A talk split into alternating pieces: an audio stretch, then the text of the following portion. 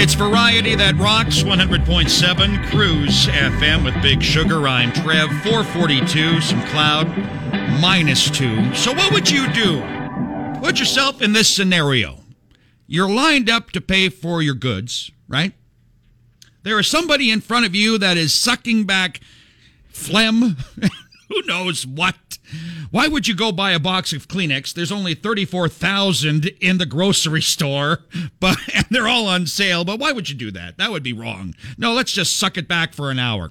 So, and you know something bad's going to happen. So, I'm getting hearing that, right? The guy turns his head towards my face, and it was like in slow motion. All of a sudden, he closes his eyes. His muscles tense. You could just see the largest sneeze coming, and in slow motion, I go, no. And he goes, achoo. And his entire lunch comes at me, all over my face, my jacket, all over.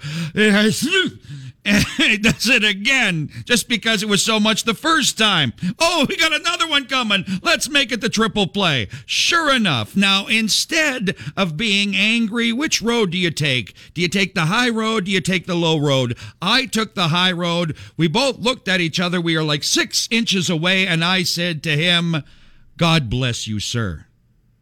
What did I get back? I got my grandfather. Which, if I correctly, if I remember how grandpa used to do this, he meant by doing that something like, Thank you, kind sir.